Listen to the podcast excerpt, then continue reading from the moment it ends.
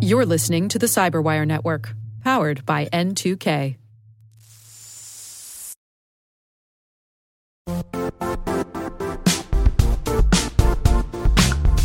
The IT world used to be simpler. You only had to secure and manage environments that you controlled. Then came new technologies and new ways to work. Now, employees, apps, and networks are everywhere. This means poor visibility, security gaps, and added risk.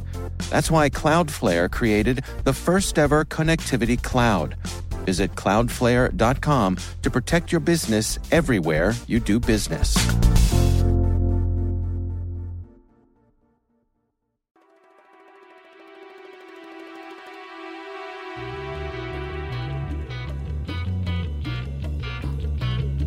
Hello, and welcome to an author debriefing from the International Spy Museum. I'm Mark Stout, the museum's historian. Here at the museum, we get the most interesting authors, including journalists, scholars, former spies, and intelligence officers, coming in to speak with our visitors and answer questions about their latest works dealing with espionage, intelligence, and other national security issues. Please join me in listening to another of our selected hour long author debriefings. Well, ladies and gentlemen, welcome to the International Spy Museum. Uh, I'm Mark Stout, the historian here, and I'm very pleased today to announce that we have speaking Randall B. Woods, who's the John A. Cooper Distinguished Professor of History at the University of Arkansas. Uh, he's not only a professor there at Arkansas, but previously, if I understand correctly, has been the Dean of Arts and Sciences as well. So, congratulations on getting back into actually doing real academic work. Uh, uh, Professor Woods has published uh, numerous books, including Fulbright, a biography, which came out in 1995 and which was nominated both for the Pulitzer Prize and also the National Book Award, and which won the Ferrell and Leadbetter Prizes. Most, uh, more recently, he's the author in 2006 of LBJ, Architect of American Ambition. Um, and, uh, but today we're here to talk about his latest book, just out on April 9th, I believe, Shadow Warrior, William Egan Colby and the CIA. Now, William Colby is one of several CIA directors. Uh, the last was William Casey, of course, who were OSS veterans. Uh, but despite coming from the OSS, from that very core of the CIA tradition and of CIA mythology, if you will, uh, Colby is also one of the more controversial figures in CIA history. Uh, many people in the agency and the agency and the intelligence world love him, and many others loathed him.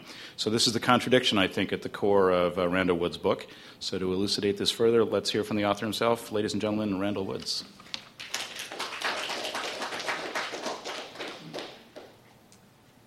Uh, thank you. I'm delighted to uh, to be here at the uh, very heart of uh, spookdom and and the Spy, the Spy Museum. what a great place for a little talk on Bill Colby. Although Bill Colby um, wasn't really a spy.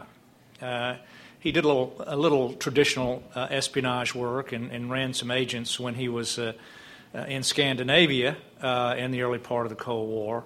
Uh, he was in Italy in the 1950s, but specialized there in, uh, uh, in political warfare. Um, but uh, Bill Colby, uh, as you probably know, is most closely associated with covert operations, psychological warfare, political warfare, counterinsurgency, and uh, pacification. Um, that was um, a, a, function of the fact that uh, that, uh, that he was uh, a, a, certified commando hero during World War II. He was a Jedburgh.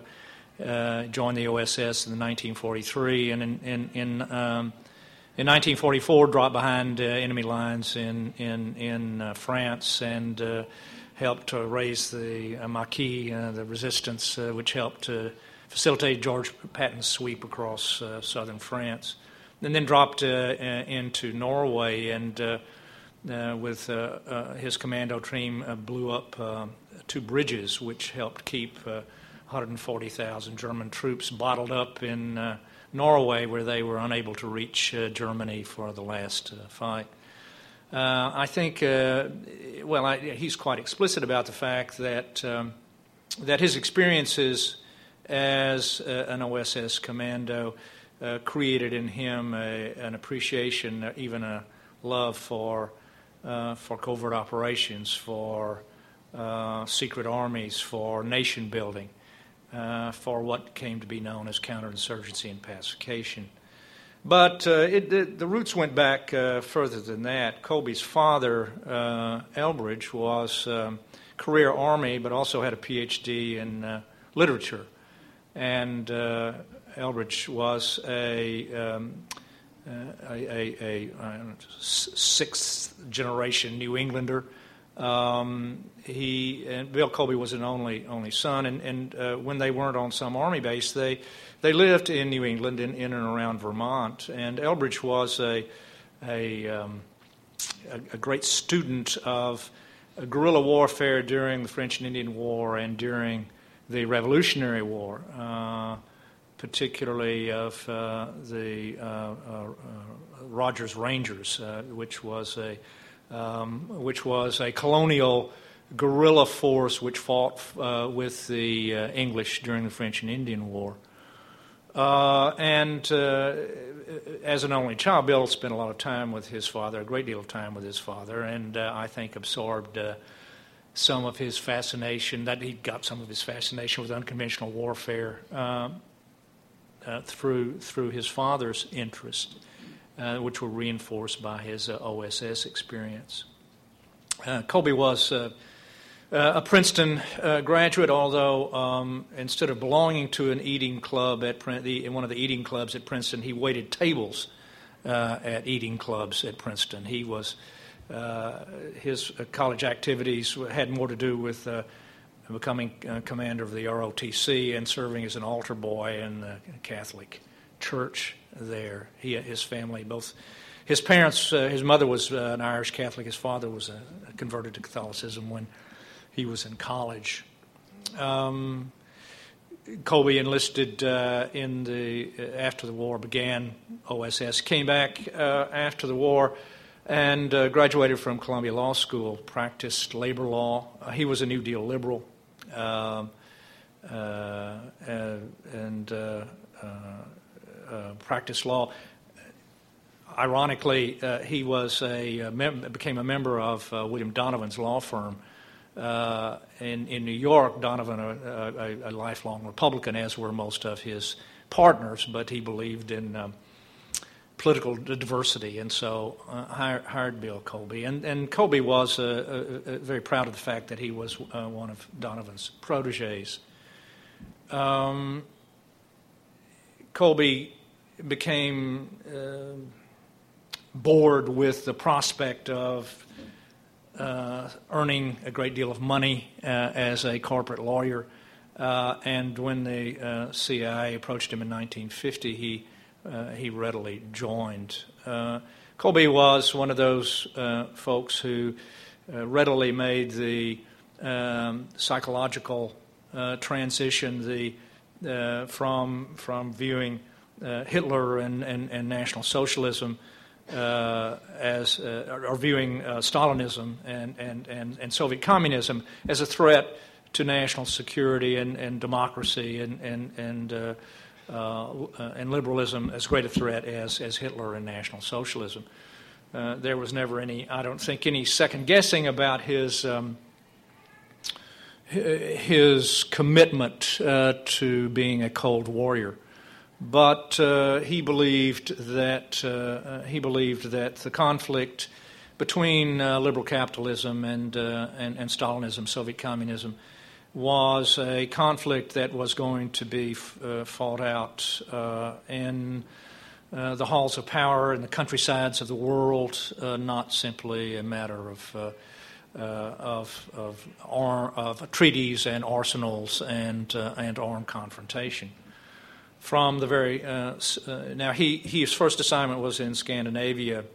Um, uh, actually, he thought he would be assigned to uh, Asia because when he lived, Bill Colby lived with his family in China between 1929 and 1932. His father was assigned there with the 15th Rifles. Uh, Bill uh, spent uh, the years between uh, the time he was 10 and 12 in, in, in, in this very cosmopolitan uh, Europe, um, international concession in, in Tientsin. And uh, he learned uh, some Chinese at that point. He listed his, his OSS records list Chinese as one of his languages. I'm not so sure about that, but uh, uh he had some some some language. But but he had some experience there, and and uh, he thought he would be assigned to China, but he was because of his uh, because of his commando experience in Norway. He was assigned to Scandinavia. And there he was uh, involved with creating stay behind units uh, in anticipation of a Soviet uh, conquest of Scandinavia.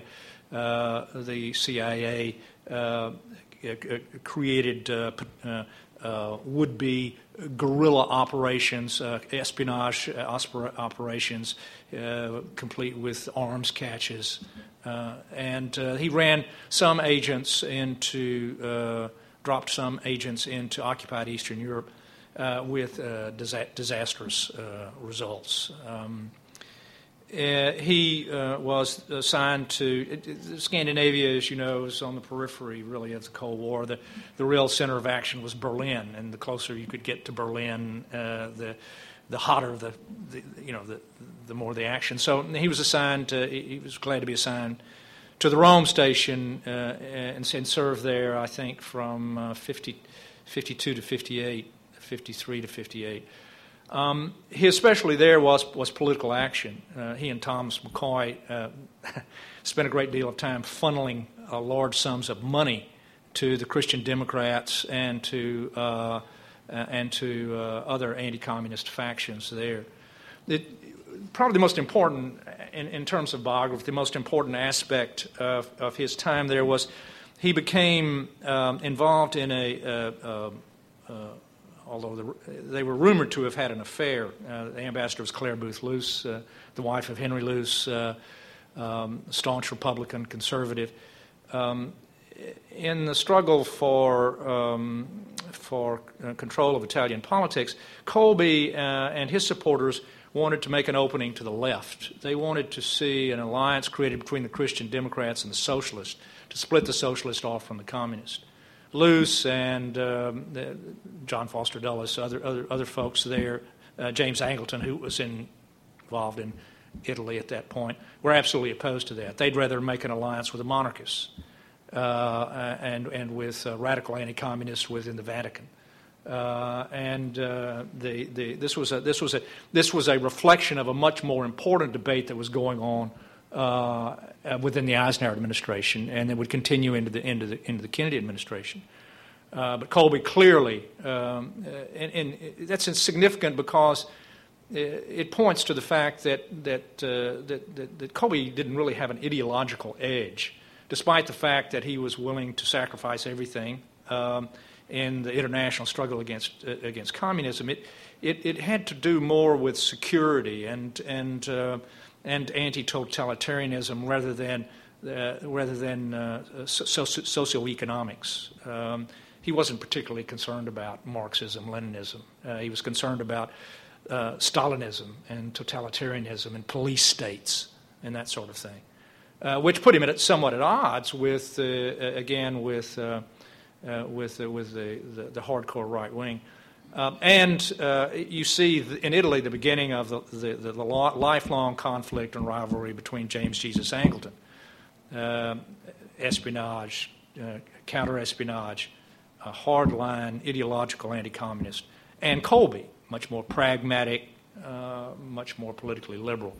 Um, and, and two different political philosophies uh, Colby um, appreciated espionage and counterespionage, but uh, he believed that the CIA ought to um, pay at least equal attention to uh, psychological warfare, to uh, political conflict, and, and in, uh, in areas like um, Laos and Vietnam, uh, counterinsurgency and pacification.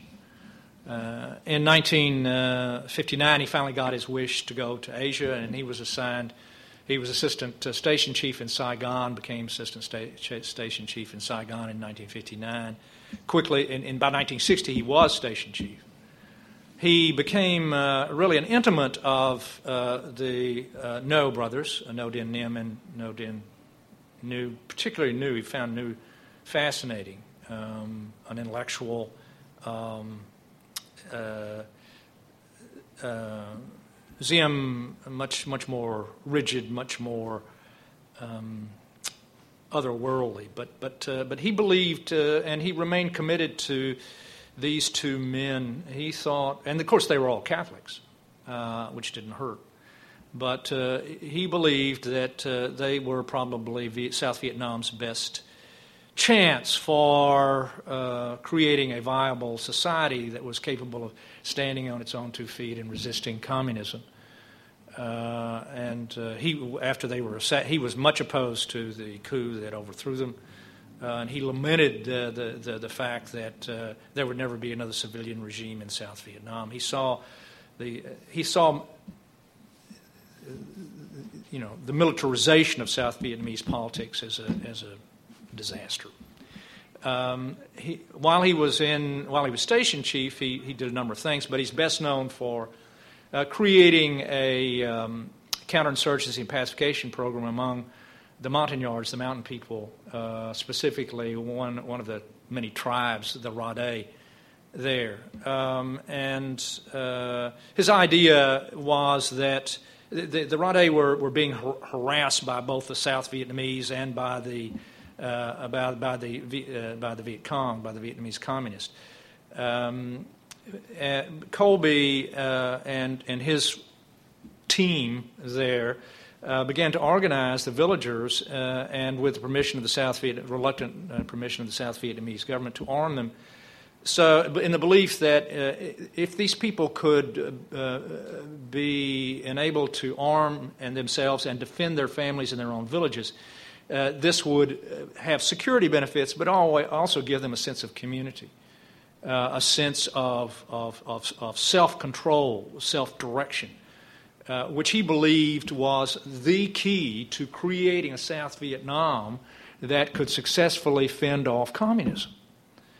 Uh, now, he, uh, after, he, he, after he left uh, and to come back to the States in 62, the, the, the, the program that he had created uh, with the Rhade, um, called uh, Civilian Defense Irregular Group, became the basis for Strategic Hamlets, uh, which have gotten very mixed reviews among historians. But uh, strategic, Hamlets wasn't be, weren't being run by the CIA and by Bill Colby. They were being run by the Ngo brothers and uh, uh, by the South Vietnamese intelligence service, who, who viewed the Rhade and other tribes as savages. Um, so it was a much different, uh, different operation. Um, but between 62 and 68, Bill Colby was head of the Far East Division uh, in, in, in, the operations uh, department in the CIA. And he continued to oversee what was going on in Vietnam, but, but famously also was the architect of the secret war in Laos, uh, in which CIA operatives um, created uh, what is supposed to be the largest clandestine army in modern history. Uh, they uh, armed and trained. Uh, uh eventually, it began with some 9,000 Hmong tribesmen, uh, wound up uh, about nearly 60,000.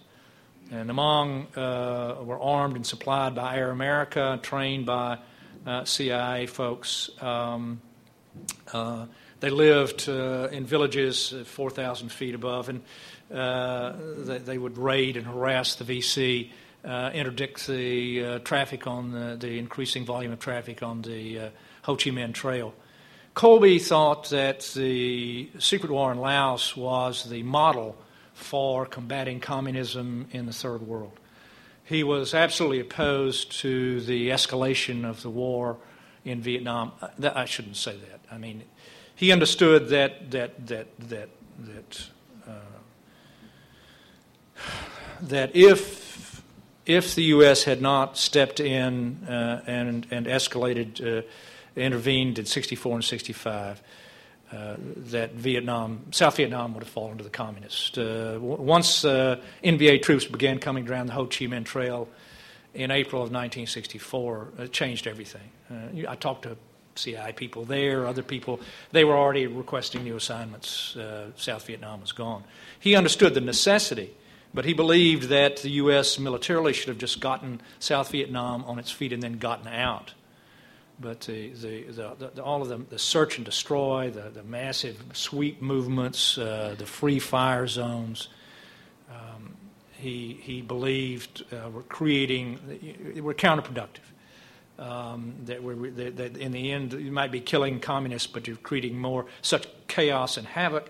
You were creating more recruits for the enemy than you were killing them. He believed that the way to fight communism in the uh, developing world was uh, was uh, uh the model in Laos, uh, in which the U.S. had a very light footprint, very light hand. And you empower the locals. If that's if you can't empower them, if they can't defend themselves, if they're not willing to defend themselves, what the hell are you going to do anyway? I mean, the only alternative is to is to annex the country, and uh, the, imperialism was a uh, was uh, formal imperialism was was it was dying was a dying phenomenon at that point. Uh, the U.S. wouldn't wouldn't stand for that. Uh, there were people on the ground in Vietnam that, that Colby knew. Uh, John Paul Vann, um, a man named Everett Bumgardner um, and, and other people in and out of the CIA. It's, it's, it's hard to tell. You know, the CIA have people who, who, who are, are CIA officers, and then they have case people, so they temporarily assign to them. And uh, so it's difficult to tell. But there was a community of folks who were interested in, in, in, in saving South Vietnam, Vietnam from communism who were uh, active in, in, in, in Vietnam and in Washington, trying to persuade Lyndon Johnson to, to, to change the focus of the conflict in South Vietnam. And they began to win him over in 1966. Um, in 1967, he named a former CIA a man uh, uh, uh, who, who, was attached to the National Security Council, a man named William Komer, uh, Bob Komer, to create a, a, a, a counterinsurgency and pacification organization. Um, that organization became CORDS, which was the, the, the overarching counterinsurgency pacif- American pacification operation in Vietnam uh, uh, from uh, late 67 until, until the end of 1972. Um, in 1968, uh, Colby, right after, right, right after Tet began, Colby went to Vietnam, and within six months he became head of, of CORDS. Uh, CORDS was um, uh, something that, as I, as I told some of my, my, colleagues, has not gotten much attention from historians. Uh, most historians are very anti, anti, anti-Vietnam, opposed to the war. Like, like so many people, they, for them, the war ended in 1968 with Tet. Um, but uh, we were there uh, for four more years, and counterinsurgency and pacification didn't really get started in, in ser- seriously until 1968. Uh, and uh, it, it, the, the, the, the, two building blocks, there was, a, there was a Vietnam training center in Washington and one in Vung Tau in, in Vietnam. Uh, in, in, in Washington, uh, the, the, this training facility began turning out CIA people, Foreign Service people, USIS people who could speak Vietnamese. Uh, when, when Colby first went to Vietnam, there were probably 25 Americans who sp- could speak Vietnamese. Americans who went to Vietnam spoke French, the language of the French oppressors, not, not particularly helpful. Uh, the, the, the, by, by 19, late 1969, there were 1,600 Americans spread out through the villages and hamlets of South Vietnam who could speak Vietnamese. Some of them were CIA, some of them were uh, regular military officers, some of them were Foreign Service officers. Um, the CORDS was a, an organization unique in American history in, that uh, it in, included uh, military personnel who supervised civilians and civilians who supervised military personnel. It was Colby's dream uh, of, of, of, a, of, a, of, a, of an organization that could deal with the communist insurgency uh, at every level, every level, from, from propaganda to ideology to small unit combat uh, to, to building hospitals and schools. Um, and um, the, of course, the, the most uh, notorious, if you use the, that would be the term to be used at the time, uh, aspect of, of, of, of CORDS was the Phoenix program. Uh, the, uh, among other things, uh, the CORDS used CIA people and SEALs to train 59 man teams called provincial reconnaissance units. I love CIA is a great uh, talent for creating names which you can't remember uh, because they have no meaning. Uh, they're just words. Uh, but it's the hardest thing about dealing with this. Uh, but uh, provincial reconnaissance units. But these were counterterror teams, which, which using American intelligence um, lists going back to Lansdale that, that, gathered on suspected communists. But the communist cadre, these were people who were both military and civilian operatives. Uh, who were at the cutting edge of recruiting communists uh, and, and, and creating insecurity in the countryside. And by, uh, by, the, by, by, by, North Vietnam, by, by the account of the, the official army account of the war, the North Vietnamese army account, uh, the, the uh, Phoenix was responsible for liquidating, and killing some 20,000 uh, VC operatives. Uh, it became infamous uh, in the United States uh, after 19, 1970 uh, with the anti war movement in full swing.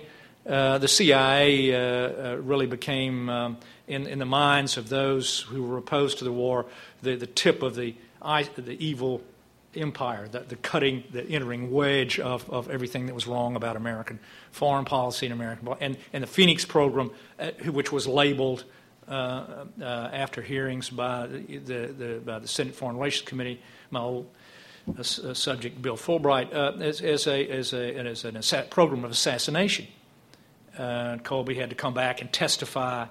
Uh, he denied that this was a program of assassination. I don't know why the hell he bothered to deny it. Was, of course, it was a program of assassination. The, the, the, the, the, the Viet Cong had a, had a terror uh, uh, component called the Ban An Ninh, uh, some uh, 23,000 cadre that were that were committed to doing. that Their sole object was to assassinate uh, uh, South Vietnamese village leaders, kill their families, blow up their houses. Uh, the term assassination in, in, warfare seems to me to be absurd, but but whatever. It, it became, and, and, and of course, the CIA from that point on would be plagued by the term assassination it would live with that term. It would have to have to defend itself against that, that term. I think Colby probably made a mistake. I think he was trying to be politically astute, but I think he probably made a mistake by by by, by not challenging uh, Fulbright and other other anti-war folks on that uh, on that directly. At any rate, uh, CORDS was a success.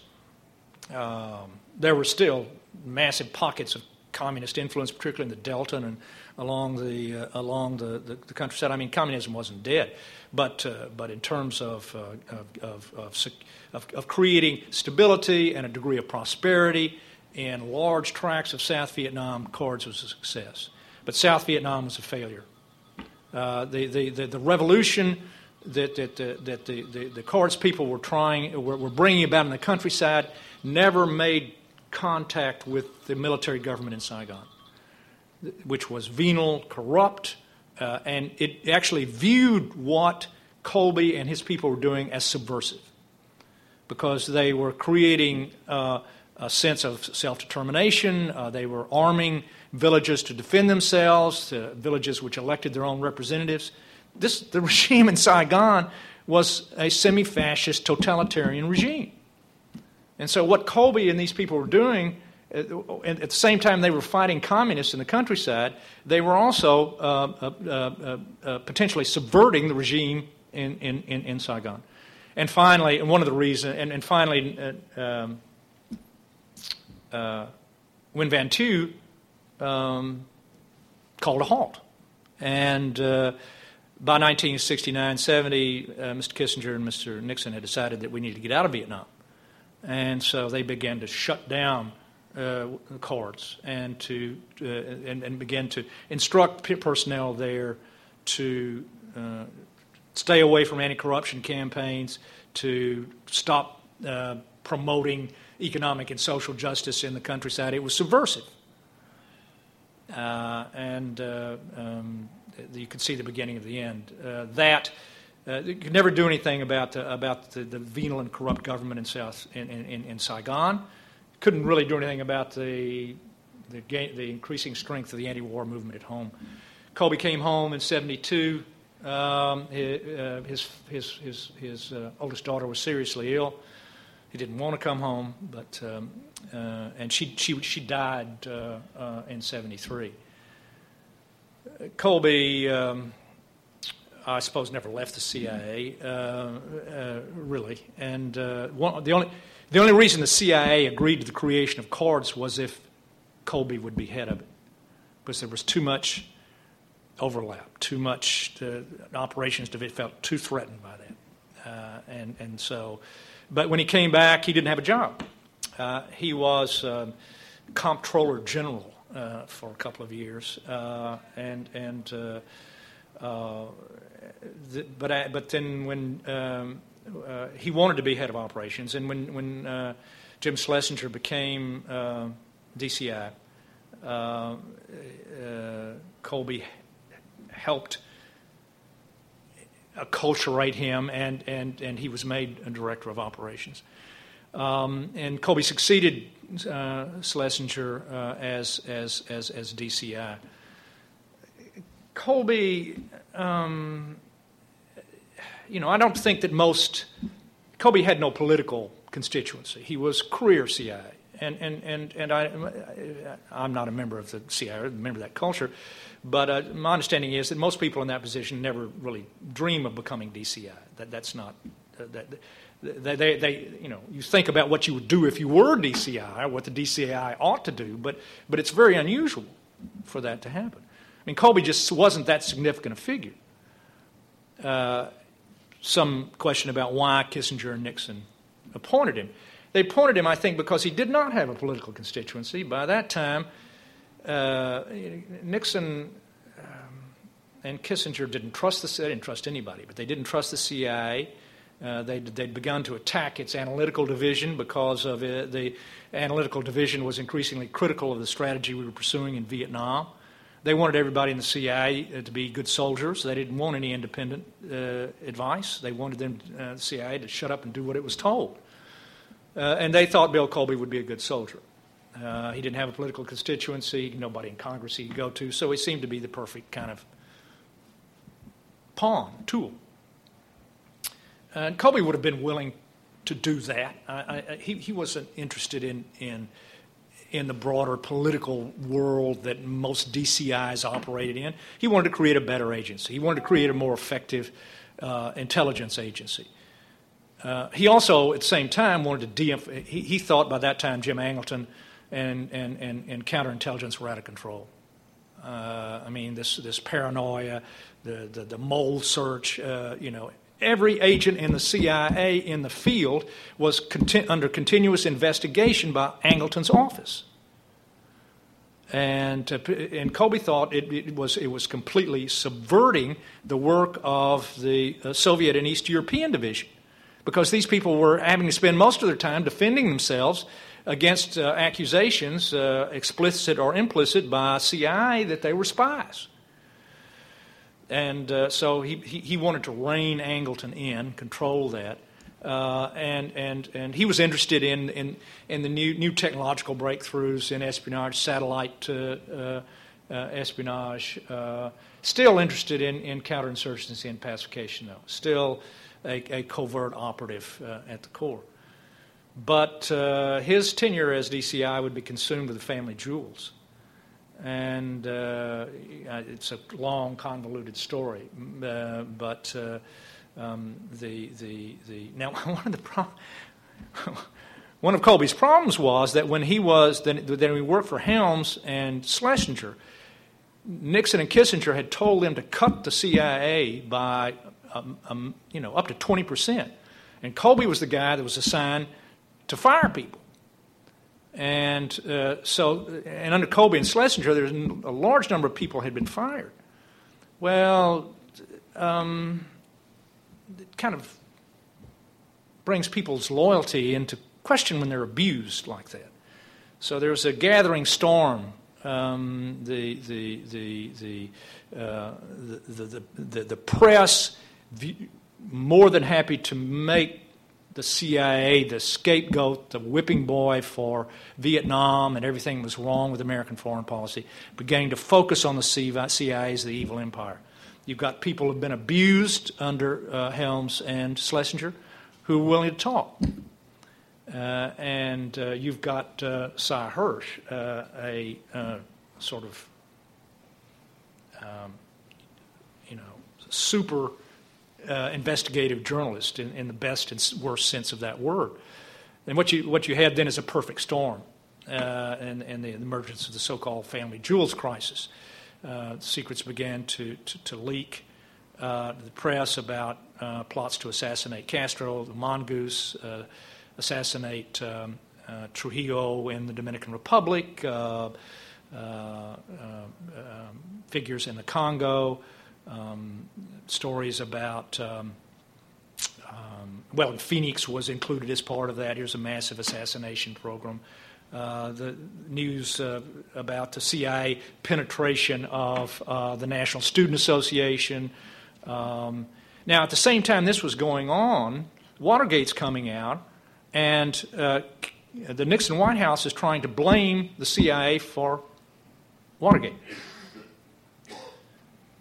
when the CIA refused to accede to White House demands that it tell the FBI to stop investigating the Watergate because it was a threat to national security, the Nixon White House responded by trying to blame the CIA for Watergate.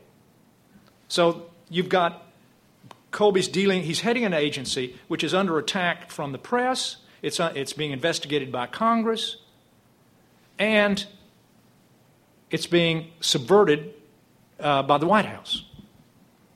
And so, uh, as the secrets are coming out, Cong- Congress is investigating. Uh, Colby expected to be consulted by Kissinger and, and, and Ford by this time uh, on how to deal with the matter. He was, he was totally shut out. At that point, he realized that he was going to have to do whatever he thought was best. Now, Bill Colby was trained as a constitutional lawyer.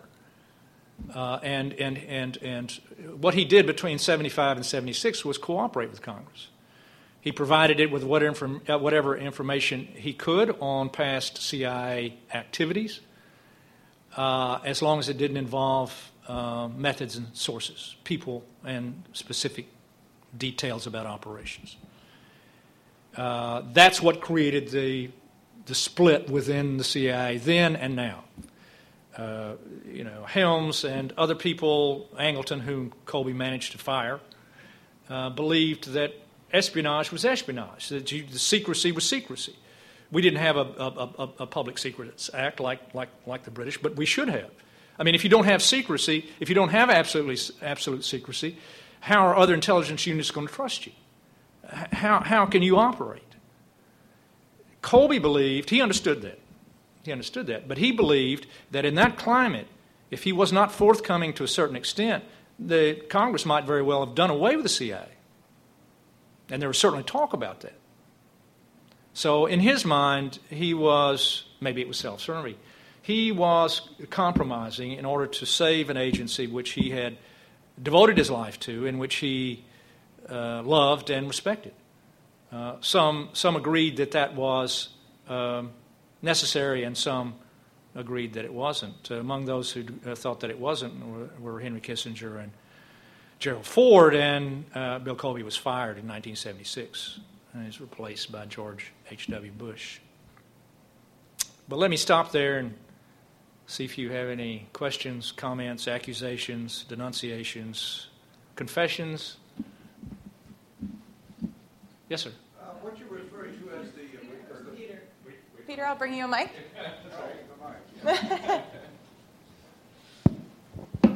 Thank you. Okay.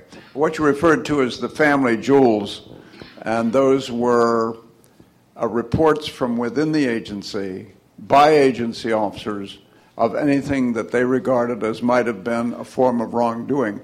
That was requested by Schlesinger, yes. not by Colby. Yes. So the so-called family jewels, if you want to look at it as a bound volume or something, yes. existed. It yes. wasn't created by Colby. He didn't go Yes, in sir. and ask for that information? Yes, sir. Yeah, It was okay. it was just his lot to deal with it. Right. Uh, news began to come out about past CIA wrongdoings. Mr. Schlesinger ordered an internal search. If there anything, you know, anything that you think is extra legal or it could be portrayed as extra legal, he told his subordinates, "I want want that all." Wanted he, and then they gathered this information, and then he, he locked it away but he couldn't. And, and then it was up to Colby to try to deal with it after the, those secrets. He may have locked them away, but they, they kept coming to light in the press, and it was up to Colby to deal with it. And also, the, the, the first the first word, of the, the, the, leak about assassinations came from Gerald Ford. In an, in, in, a, in he, he had a, he had an off the record meeting with the editorial board of the New York Times, and he mentioned the term assassinations. And they said, "What?" And he said, uh, Well, you can't use that. Uh, you can't, well, tell a newspaper person, they, yeah, you know, whatever. So, so, but, so you know, Colby was a fireman here, really, I think.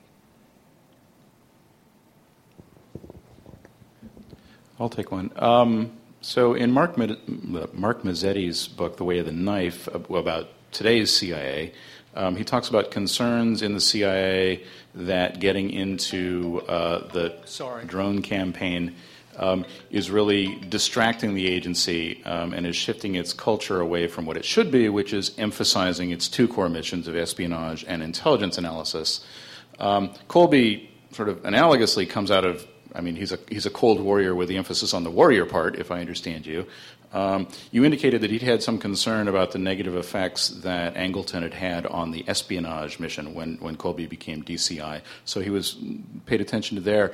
Do, do you have any sense of the degree to which he really emphasized or thought that the a- analytic function of the agency was important? Did he get himself involved in that? Did he really sort of care about intelligence analysis as another core mission? Yeah, I'll tell you. I'll tell you the most telling. The most telling thing that Colby uh, uh, uh, said in this regard it was he had, he met uh, Leonid Brezhnev, and uh, he was introduced to Brezhnev as uh, as uh, DCI, and Brezhnev said, "Oh, should I be afraid of you?" And uh, Colby said, uh, "Mr. Chairman, your country, my country. The more we know about each other, the safer we are." That's from a head of intelligence. The more we know about each other, the safer we are. And that's a mindset about as far from Jim Angleton's as you can imagine. What Colby objected to, and he was getting support from the Soviet, uh, from the Soviet and, and East European bloc, was that, that you've got to take chances. Uh, you've got to, you've got to, if, if, if, if uh, the, the only way you're going to gather intelligence, uh, human intelligence, is if you, uh, if you subvert the other side. If you get defectors, if you, th- that's how it works.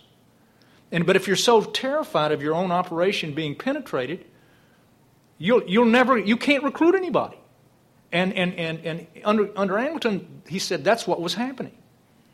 The other problem he had with Angleton was Angleton ran the Israeli desk by himself. I mean, counterintelligence ran the Israeli desk. I mean, there was a, there was a, there was a Middle East desk, and then there was Angleton's operation. Uh, and and and uh, uh, so so so Colby Colby believed in espionage and, and intelligence gathering, but his problem with with Angleton was that that, that, that this emphasis on coun- counterintelligence was complete had was dominating everything. Now I don't know about the I don't know anything about the currents. I don't know anything. I'm an historian. I don't know anything past what happened in 1970. You know, I, but but uh, but it's you know Petraeus worked for Colby. David Petraeus was Cords, and uh, you know for, for years and years and years uh, the the, the um, unconventional warfare has never been popular with the regular military. Never been popular, and and and and and. and um, and Vietnam is certainly not popular. I mean, you know, f- for 25 or 30 years, uh, uh, um, people at uh, West Point or, or you know, in the Pentagon or planners, they didn't want to hear about Vietnam. Vietnam was a disaster. They didn't want to hear, hear about it. Well, that's, uh, that's only if you believe the war ended in 1968. Uh, but, but I talked talking to these CORDS people who, for years and years, nobody paid any attention to. And the last five or six years, they're hot stuff. You know, they're beginning to be invited to conferences and planning sessions and that sort of thing. And one of the things I argue is that I don't, I don't, um, I'm, I'm, aware of the, what, what is this, the way of the, way knife, of the knife or whatever, yeah. The precursor for the drone program is the Phoenix program. This is the same damn thing. It's just different techniques for killing people. It's the same thing. You gather, you, you know, and and and and uh, Joe Biden and others have argued that that's the way that we fight, that we're going to deal with with with um, with Al Qaeda, uh, with extremists, with terrorists. Uh, that's one of the lessons of Vietnam. If you, if you think we're going to rebuild Afghanistan, if you think we're going to actually convert Afghanistan into South Korea, you've got another thing coming, uh, particularly if we want to balance a budget. Uh, and, and so the idea is to, to, to identify our enemies and to neutralize them. Uh, and and uh, that's what the Phoenix program is all about. That, and that's what the drone program is all about, except uh, the means by which you, you, you, use to kill your enemy is, uh, is different. In the back here, Hayden. Sorry. Thank you.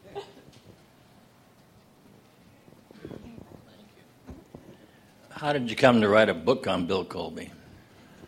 Uh, that's a good question. Um, I guess, at least to me, it is. Um, I did a biography of Lyndon Johnson, and uh, I teach a course on Vietnam.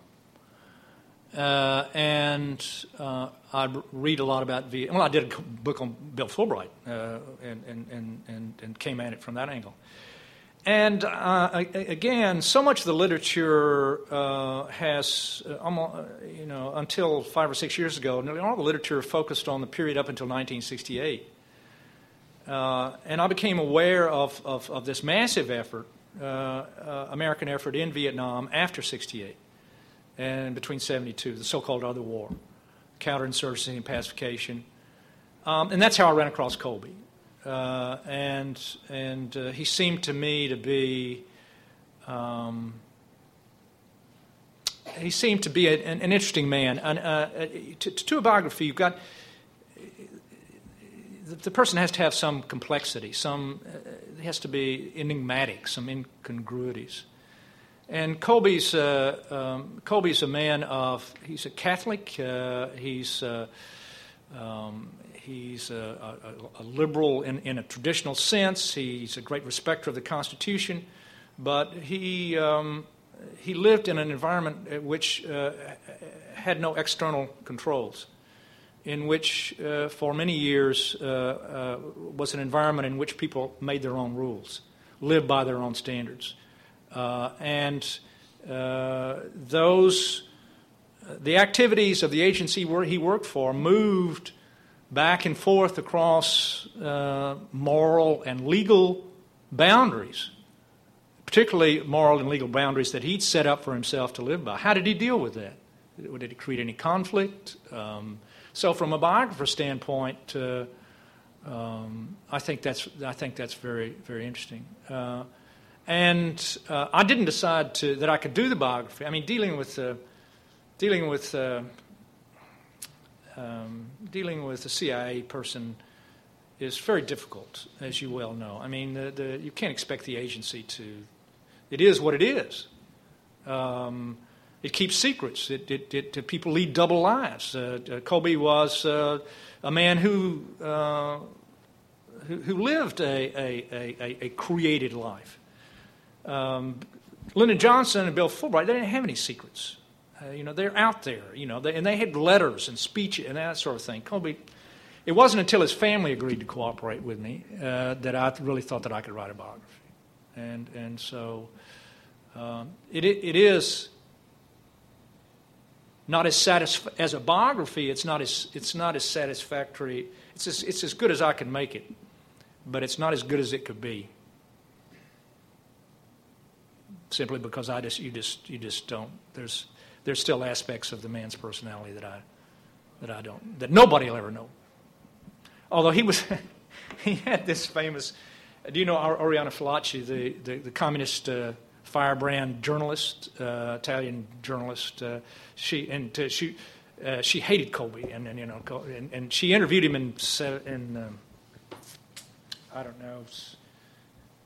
I don't know whether he was still DCI or was out, but she, she was saying you're trying to overthrow the, you know, the, the, the undermine our government, destroy national self determination.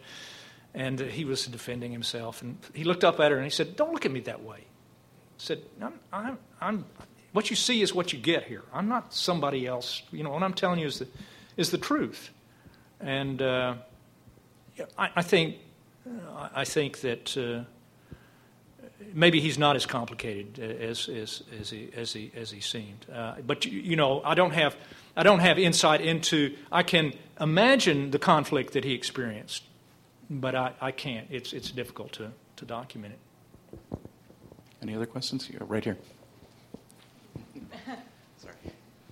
What about what about a contact did you have with his wife and children in writing this book? Well, they were very cooperative. As I said, uh, they they didn't. John Prados wrote a book on Bill Colby, and and uh, it's good good research, but it's there's no family, no family cooperation, and they, they, they hadn't cooperated with anybody. And so I approached them. I tried to approach them, and, and I didn't have any luck. And I was teaching in Buenos Aires, and I got an email from Bridge Bridge Colby, who work, who's an analyst for the Pentagon, the grandson and said, We've thought about this and we'd like you to do this. Now, they exercise no control. It's not an authorized biography, as you will see if you read it. Um, but uh, without their cooperation, I, could, I, couldn't, I couldn't have done it. But they're you know, there, uh, there are three, three sons and one surviving daughter uh, and two wives, and they were all very, very cooperative. So. Well, let's all thank Randall Woods for a fascinating talk. I hope you enjoyed this author debriefing. We'd like to know if you have any questions or comments about it. You can get in touch with us through email at spycast at spymuseum.org. That's spycast at spymuseum.org. We look forward to you joining us again for another of our author debriefings, and thanks for listening.